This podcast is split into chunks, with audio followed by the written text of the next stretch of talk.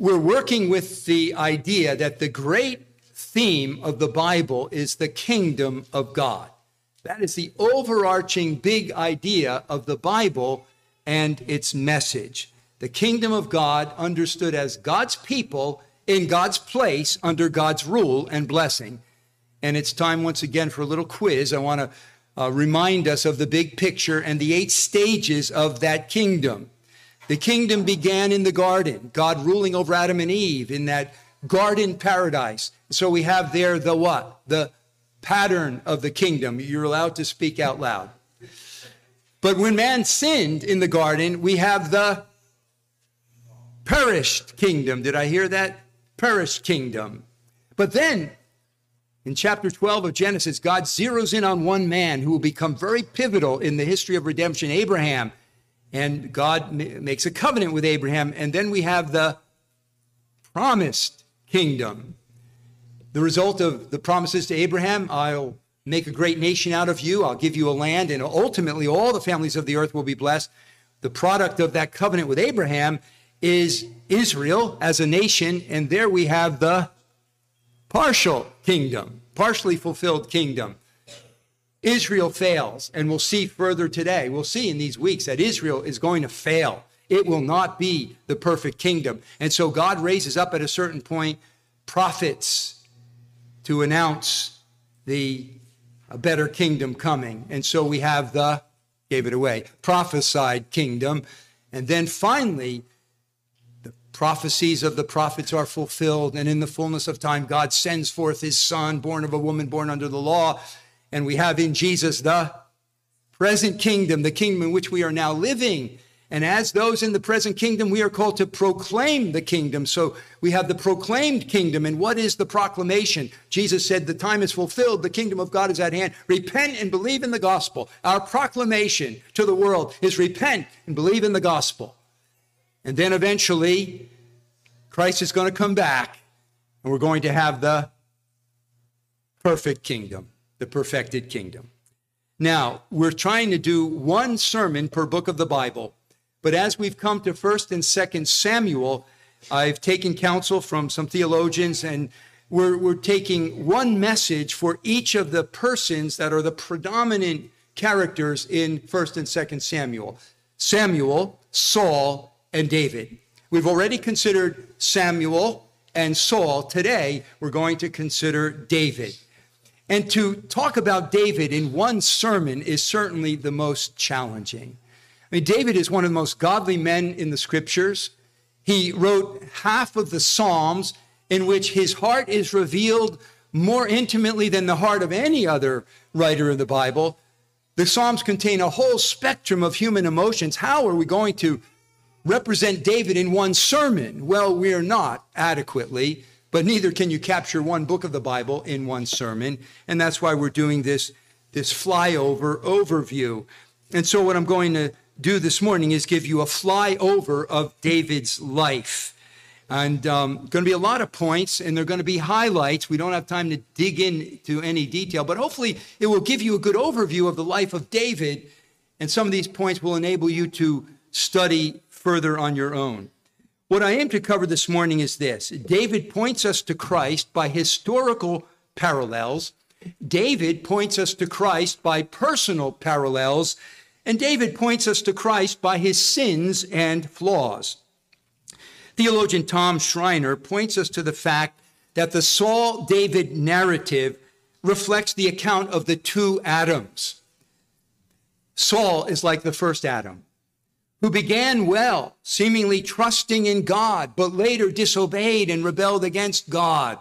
Saul is like the first Adam. David represents the last Adam, Christ, who comes and replaces the fallen king as head of God's people. And so David especially foreshadows and points forward to Jesus Christ. David also pushes the grand story of God's kingdom forward in this sense, God made a covenant with David which promised that his kingdom would be everlasting.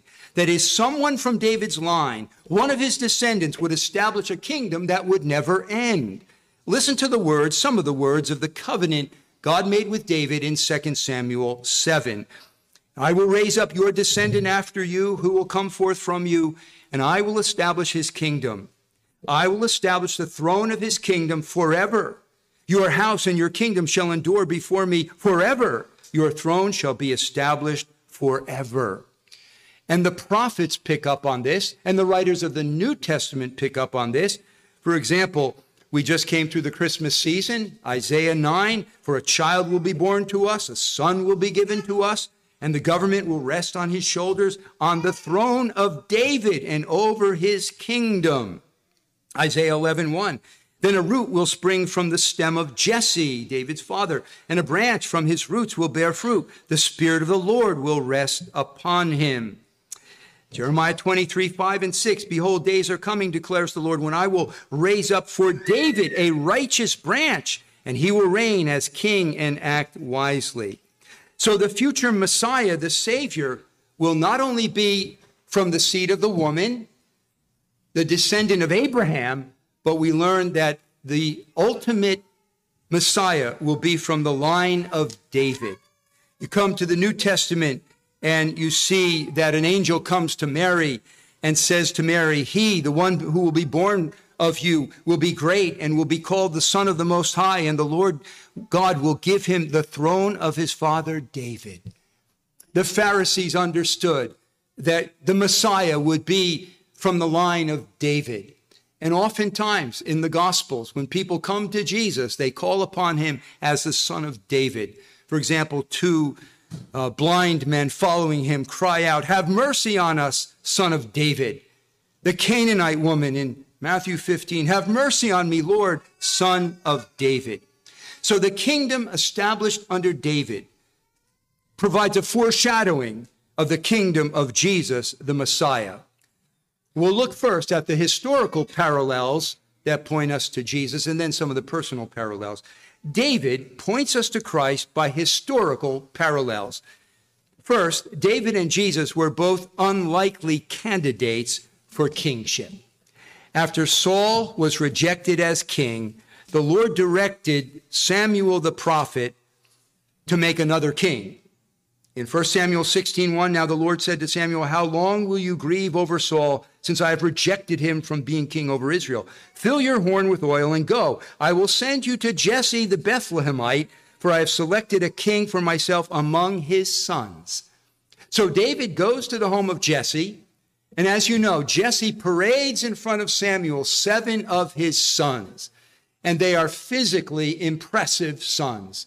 And even Samuel lacks the discernment, thinking, surely one of these guys is the Lord's anointed. But God says no. And so that forces Jesse to fetch his youngest son from tending the, the sheep. And that, of course, is David. And David is the one that Samuel anoints, and he does so with these well known words For God sees not as man sees. For man looks at the outward appearance, but the Lord looks at the heart. Dale Ralph Davis, a commentator I, have often been quoting, says God's strange and refreshing way of tramping on human standards.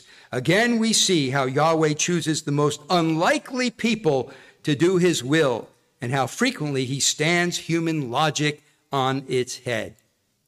So, David was an unlikely candidate for kingship. What about Jesus? You know, Jesus comes to his hometown of Nazareth, and the people say, recorded in Mark 6 3, Is not this the carpenter, the son of Mary, and brother of James and Joseph and Judas and Simon? Are not his sisters here with us? And they took offense at him. They said, This can't be the Messiah. He lives up the street, he, he's just a regular guy. And they were offended. On another occasion, Jesus addressed the objections that the Pharisees had.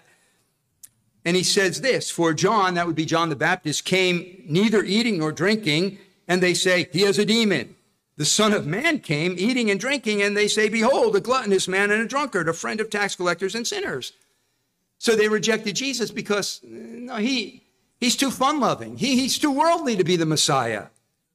And when Jesus hung on the cross, his enemies mocked him by saying, He saved others, he cannot save himself. He is the king of Israel. Let him now come down from the cross. You see, messiahs were not supposed to suffer. And so, like David, Jesus was an unlikely candidate for kingship. Secondly, David and Jesus both experienced a mighty anointing and great persecution. In 1 Samuel 16 13, we read, Then Samuel took the horn of oil and anointed him, David, in the midst of his brothers, and the Spirit of the Lord came mightily upon David from that day forward. Samuel received a mighty anointing, and the Spirit came upon him. But that also led to trouble because David wasn't immediately exalted to the throne, but rather um, he, he was pursued by, by the, the jealous wrath of King Saul. And he spent years running and hiding in caves and living in exile and being driven to the edge of his emotional strength until Saul died. Experienced a mighty anointing, but then persecution followed. What about Jesus? We're told in Matthew 3 that he was baptized, and at his baptism, the Spirit of God descended upon him like a dove. But what happened next? The same Spirit who descended upon him led him into the wilderness, where he was tempted severely by the devil for 40 days. And then he launches his ministry. And friends, never one day of Jesus' ministry was he without enemies dogging his heels, waiting in the wings to pounce on him, watching his every move, listening to his every word for some slip up, trying to trick him with questions, the Sadducees with their liberal unbelief, attacking him, the Pharisees with their man made rules, attacking him, his own family thought he was out of his mind and needed to go to green pastures or whispering hope. His own disciples lacked understanding. And so both King David and King Jesus were powerfully anointed by the Spirit of God, but they were also opposed in their kingdom efforts. Thirdly, David and Jesus were both providentially preserved and protected by the Lord. One of the fascinating strands that runs through this narrative in 1st and 2nd Samuel is the way that God amazingly and variably protected David as he was being pursued by Saul. He was the anointed king. He was destined for the throne, and God was not going to allow any harm to come to David. But it's amazing to see how God providentially protected him. On two occasions, Saul threw a spear at David to kill him, and he missed. On another occasion, Saul was going to give David his daughter Michal, and he said, But as a bride price, I mentioned last week, you need to bring me a hundred Philistine foreskins. You need to kill a hundred Philistine men, thinking Philistines will take care of David. And yet David kills a hundred Philistines, and his life is preserved. God used Saul's son Jonathan to uh, inform David when Saul was threatening him, and Jonathan became a good friend and a protector to David. Even his wife, Michal, on one occasion protected David. Uh, Saul's men were after David. They were coming to his home, and David had left. And so, what she does is she puts a, a household idol in the bed and pretending that's David. It's kind of like what people do in California get in trouble for. I don't know, do we have HOV lanes here, high occupancy vehicle lanes, where if you've got more than one person, you can you can travel in the fast lane. Well, they have that out in California, and some people have been known to put mannequins in the passenger seat, thinking, you know, yeah, more than one person here, and they get found out, and of course they get fined for that. But she put a mannequin in his bed, and basically to fool the people and to protect David. When Saul um, sent men to seize David in Ramah, God caused his spirit to fall upon these men, and they prophesied, and that distracted him. When Saul himself came down, the Spirit came upon Saul and he prophesied. And that was God bringing a distraction. On another occasion, when Saul and 3,000 men had David surrounded, and if you're reading the account, you're thinking, how in the world is he going to get out of this? They know where David is, 3,000 men surrounding the city where he is. And what happens? Saul gets word that the Philistines have made a raid on the land, and quote, he returned from pursuing David. A summary of God's protection of David is given in 1 Samuel 23 13. And Saul sought him every day, but God did not deliver him into his hand. Now, what about Jesus?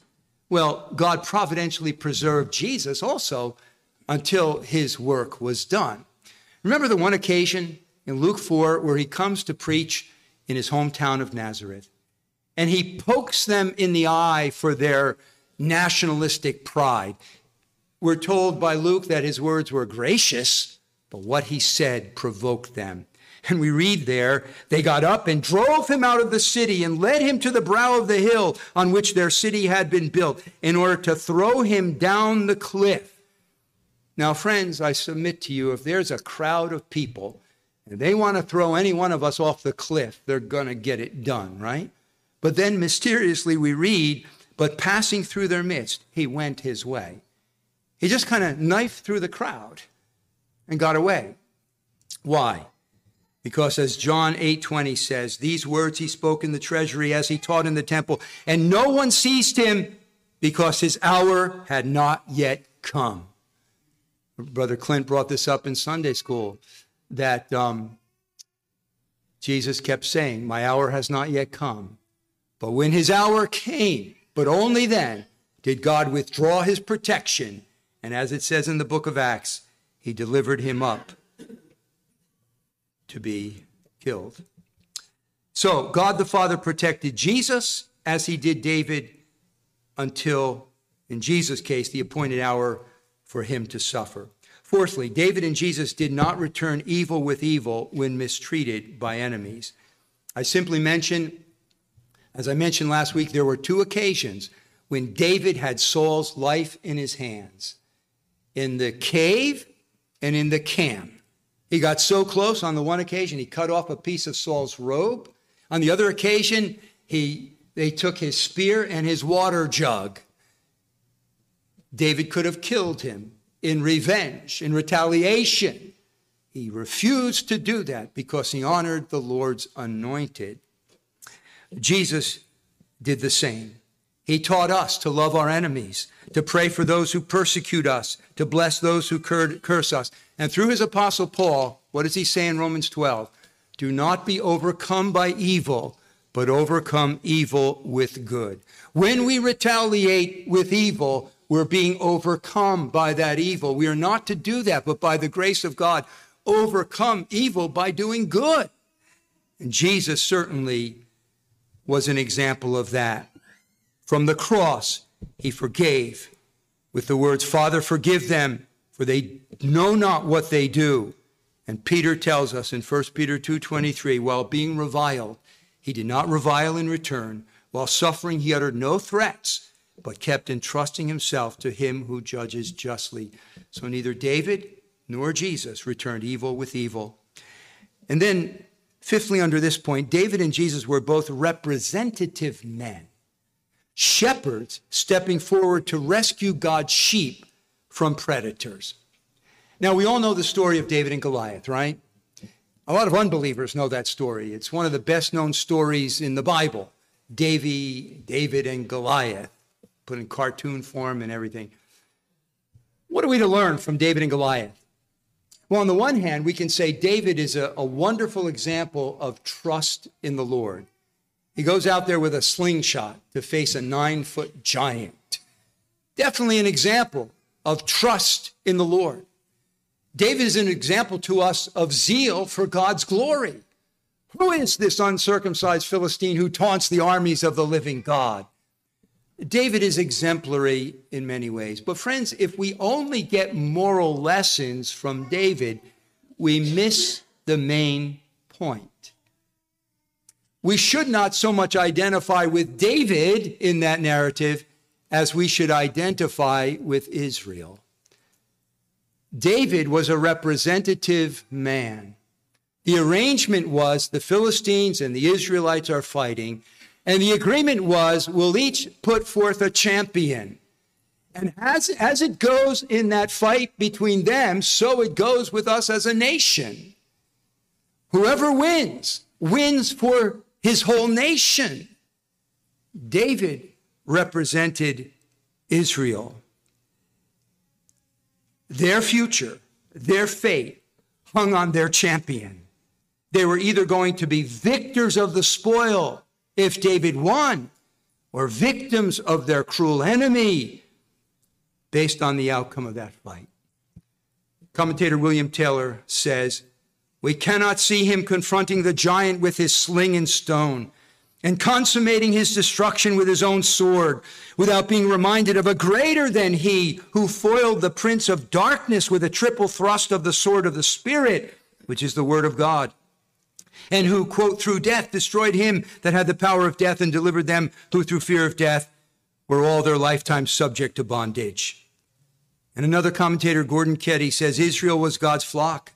Goliath no more than a predator, and David stepped forward as the shepherd who would protect his sheep. This is the symbolism of redemption itself. Like Israel in the valley of Elah, all lost humanity like sheep have gone astray. Each of us turned to his own way, Isaiah 53 6. Like David the shepherd, Jesus the good shepherd came forward ready to give his life for the sheep. But David was merely a shadow of Christ. Christ took no weapons. Christ went not to fight, but to die. For as Isaiah prophesied, the Lord has laid on him the iniquity of us all.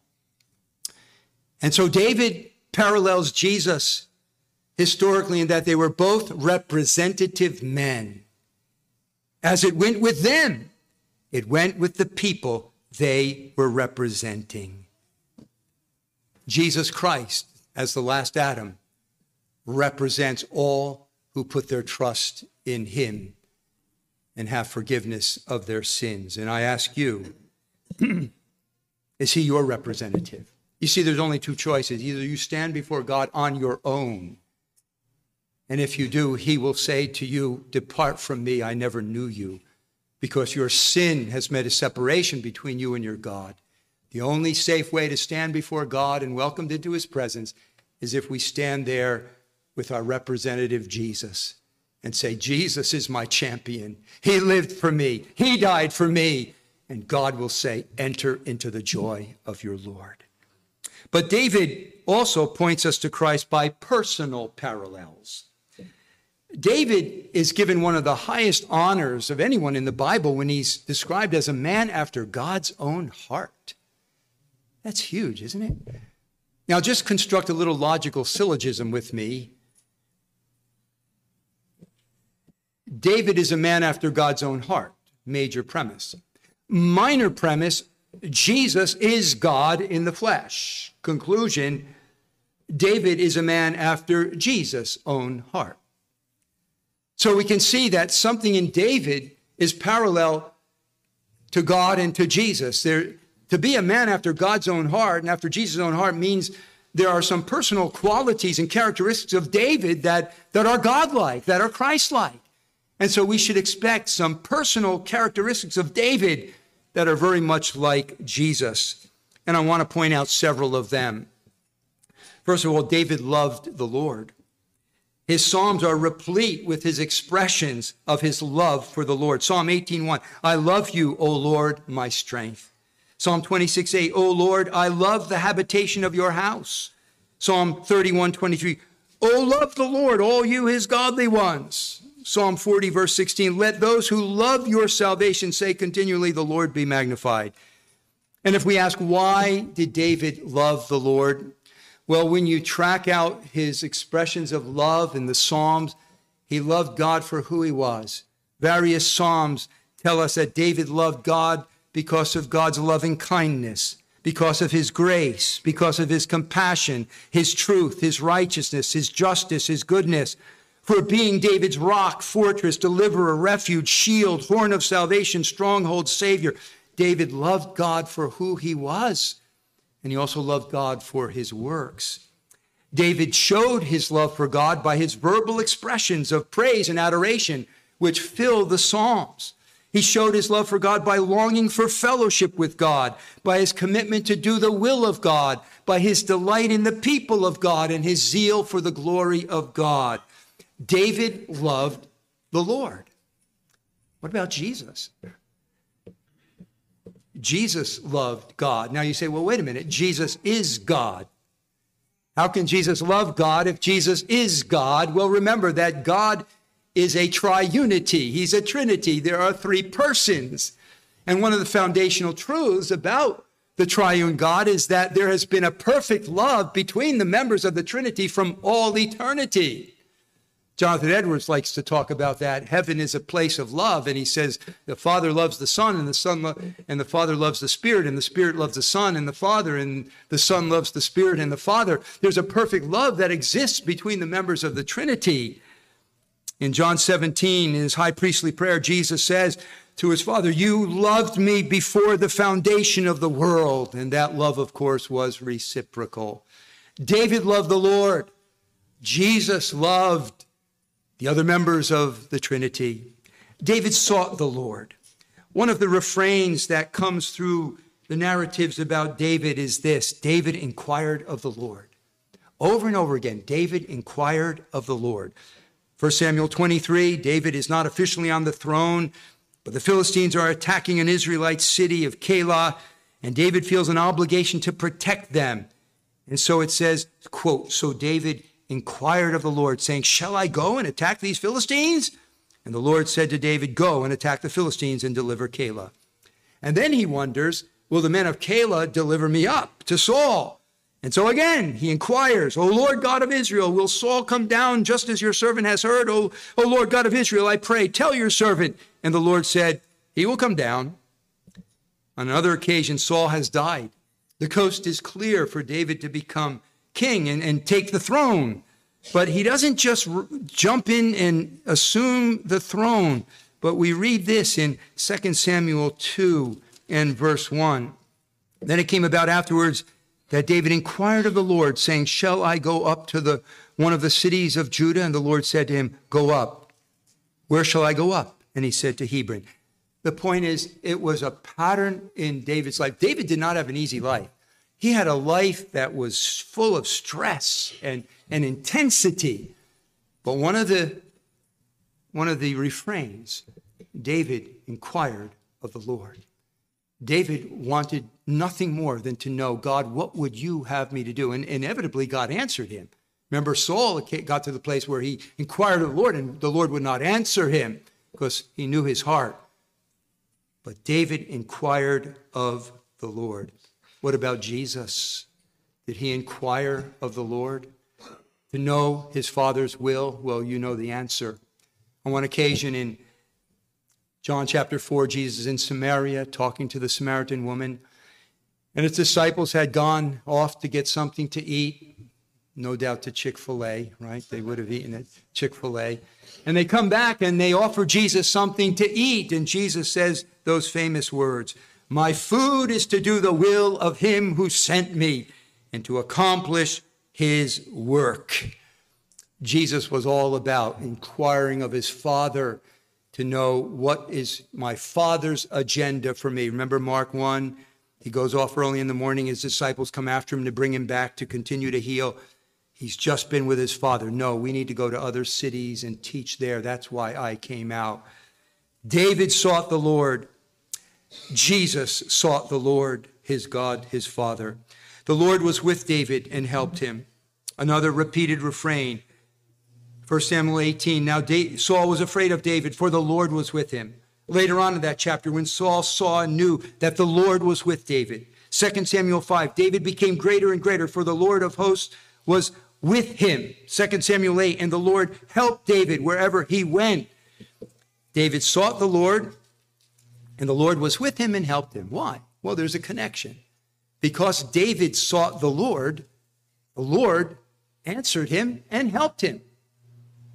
The Bible says, draw near to God and he will draw near to you. As for Jesus, God help him. We're told that Jesus had the Spirit without measure.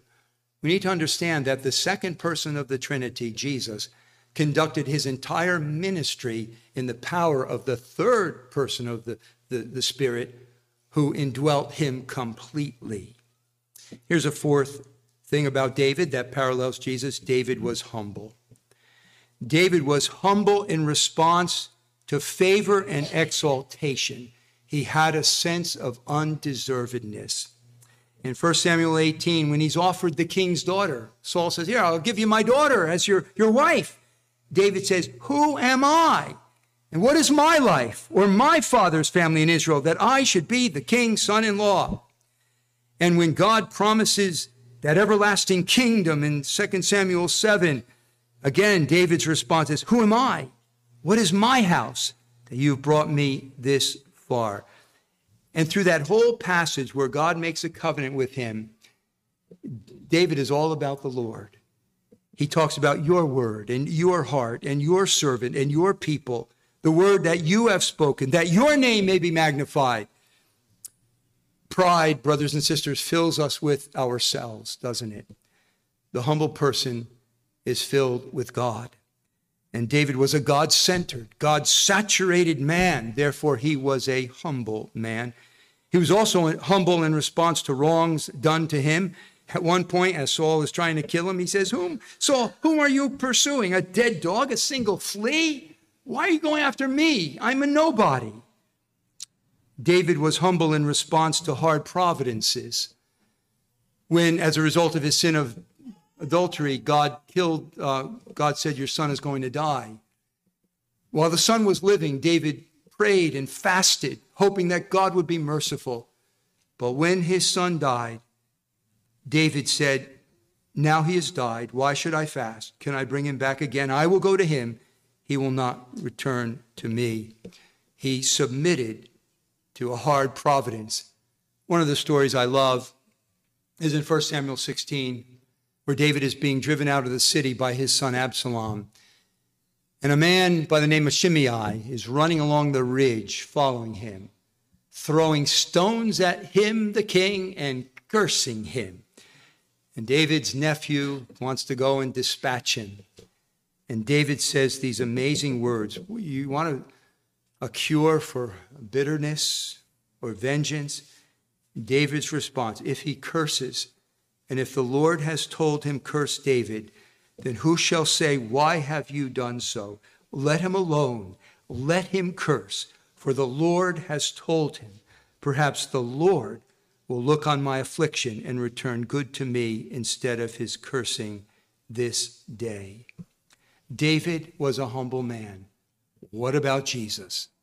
Matthew 11 Come to me, all who are weary and heavy laden. Learn of me. I'm meek, humble, and lowly in heart.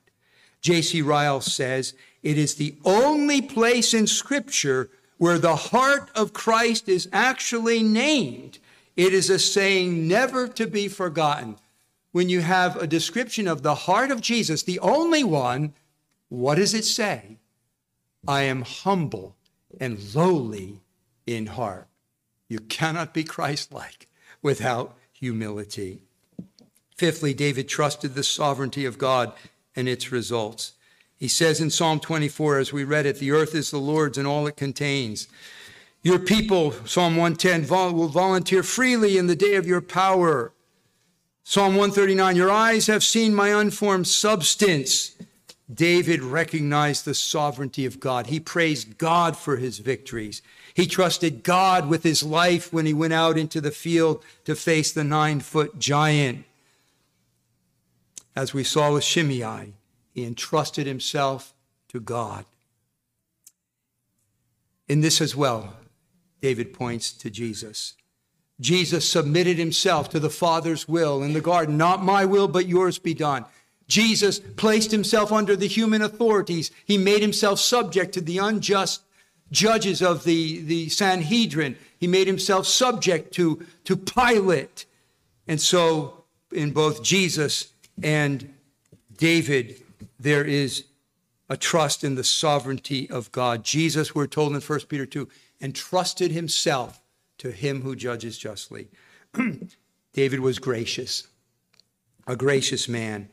You know, when Saul died, you would think David would rejoice, but David mourned. In fact, a man came claiming that he had put Saul to death when Saul was wounded. David had that man killed because he was gloating over the fact that Saul had died. Though he was David's rabid enemy and sought to kill him, David mourned over his death. David was a gracious man. They say that most kings will try to rid themselves of any rival threat to their throne. David took Mephibosheth, the crippled son of his friend Jonathan, who could have been an heir to the throne, and he invited him to eat with him in his palace. David was a gracious man. As to Jesus, full of grace and truth. Finally, David had a zeal for God's justice.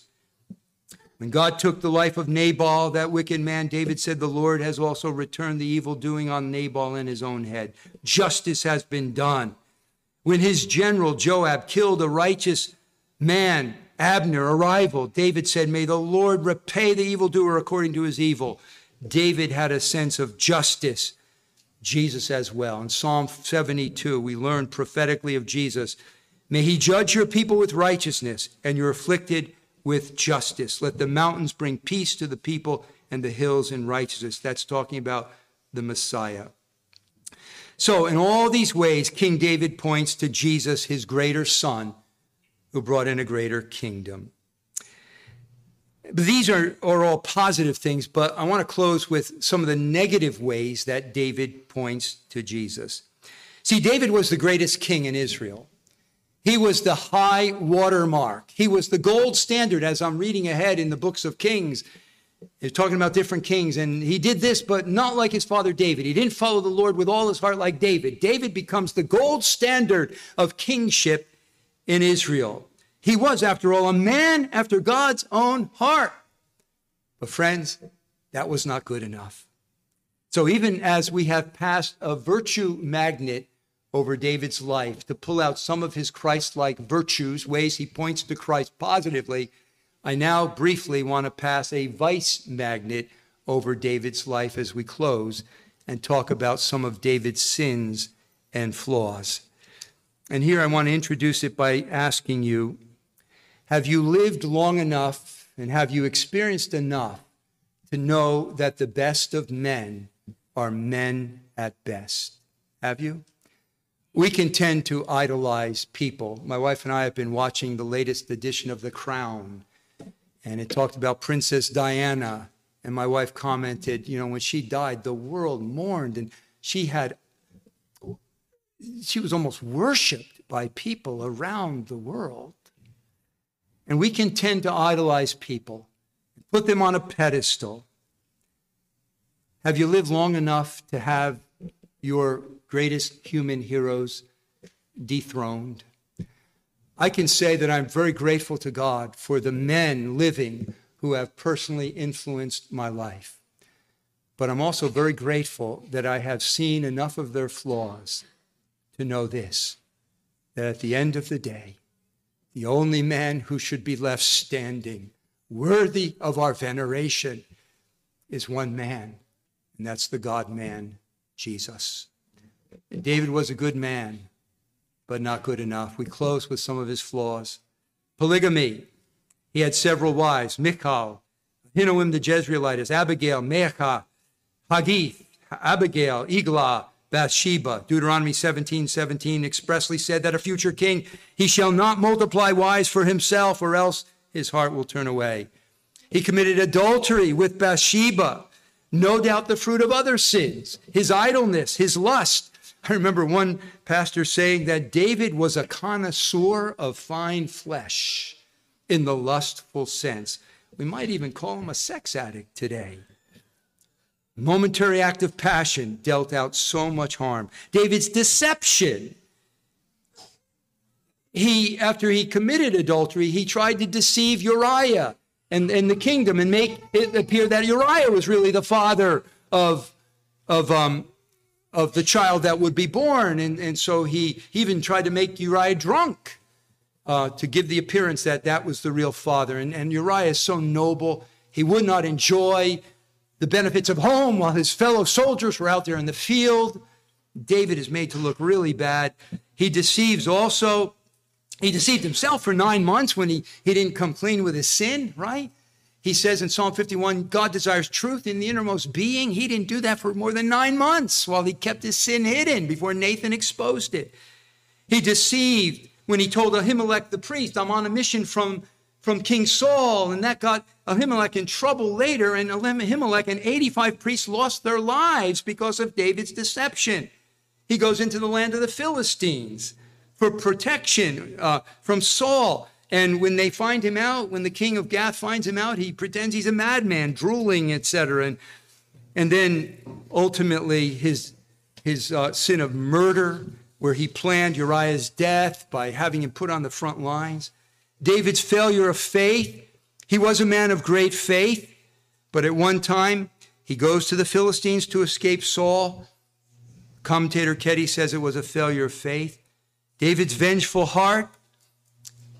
He didn't end up killing Nabal, but he wanted to if, if Abigail had not come and dissuaded him. His parental failures. One of the consequences from David's sins of adultery and murder was Behold, I will raise up evil against you from your own household. And so his son Amnon violates his daughter Tamar. Tamar's full brother Absalom then plots Amnon's death. Absalom then is banished, and David refuses to see him for five years and eventually, uh, you know, stages a coup against David. On his deathbed, his other son, Adonijah, tries to hijack the kingdom. David's family was a mess. He's not a good example of fatherhood. His self glorious pride. In 2 Samuel 24, David, out of pride, wants to number the people. Even Joab tried to discourage that. 70,000 people are killed by a pestilence as a result. So, friends, here is David. A saint, yes. A wonderful, admirable, exemplary saint in so many ways, but a redeemed sinner, yes. He is, as we all are as believers, a person with contradictions. Godly, walking with God, empowered by God so often, but at other times would be able to say with Paul, O wretched man that I am, the evil that I don't want to do, I do. The good that I want to do, I don't do. David is not the king the world needs, but Jesus is. The Father testifies at Jesus' baptism, This is my beloved Son in whom I am well pleased and never displeased. I added that, but that's what he's saying. He stands before even his enemies and says, Which of you convicts me of sin? And there's crickets. Even Judas, who betrayed him, cries out, I have sinned by betraying innocent blood. The believing thief on the cross says, This man has done nothing wrong. The Apostle Paul declares, He, God, made him, Christ, who knew no sin, to be sin for us. The Apostle Peter weighs in and says, Christ also died for sins, the righteous for the unrighteous. The author of Hebrews speaks of Jesus as holy, harmless, undefiled. And the Apostle John adds his voice, saying, In him there is no sin. The best of men are men at best, for all have sinned and fall short of the glory of God. But God made him who knew no sin to be sin for us, that in him we might become the righteousness of God. David, a good man, the best of kings, not good enough, but Jesus is. Pray. Father, thank you for the many ways that King David points us to your Son. But above all, we see you, Lord Jesus, the perfect King and the King that we need to rule over us. And we thank you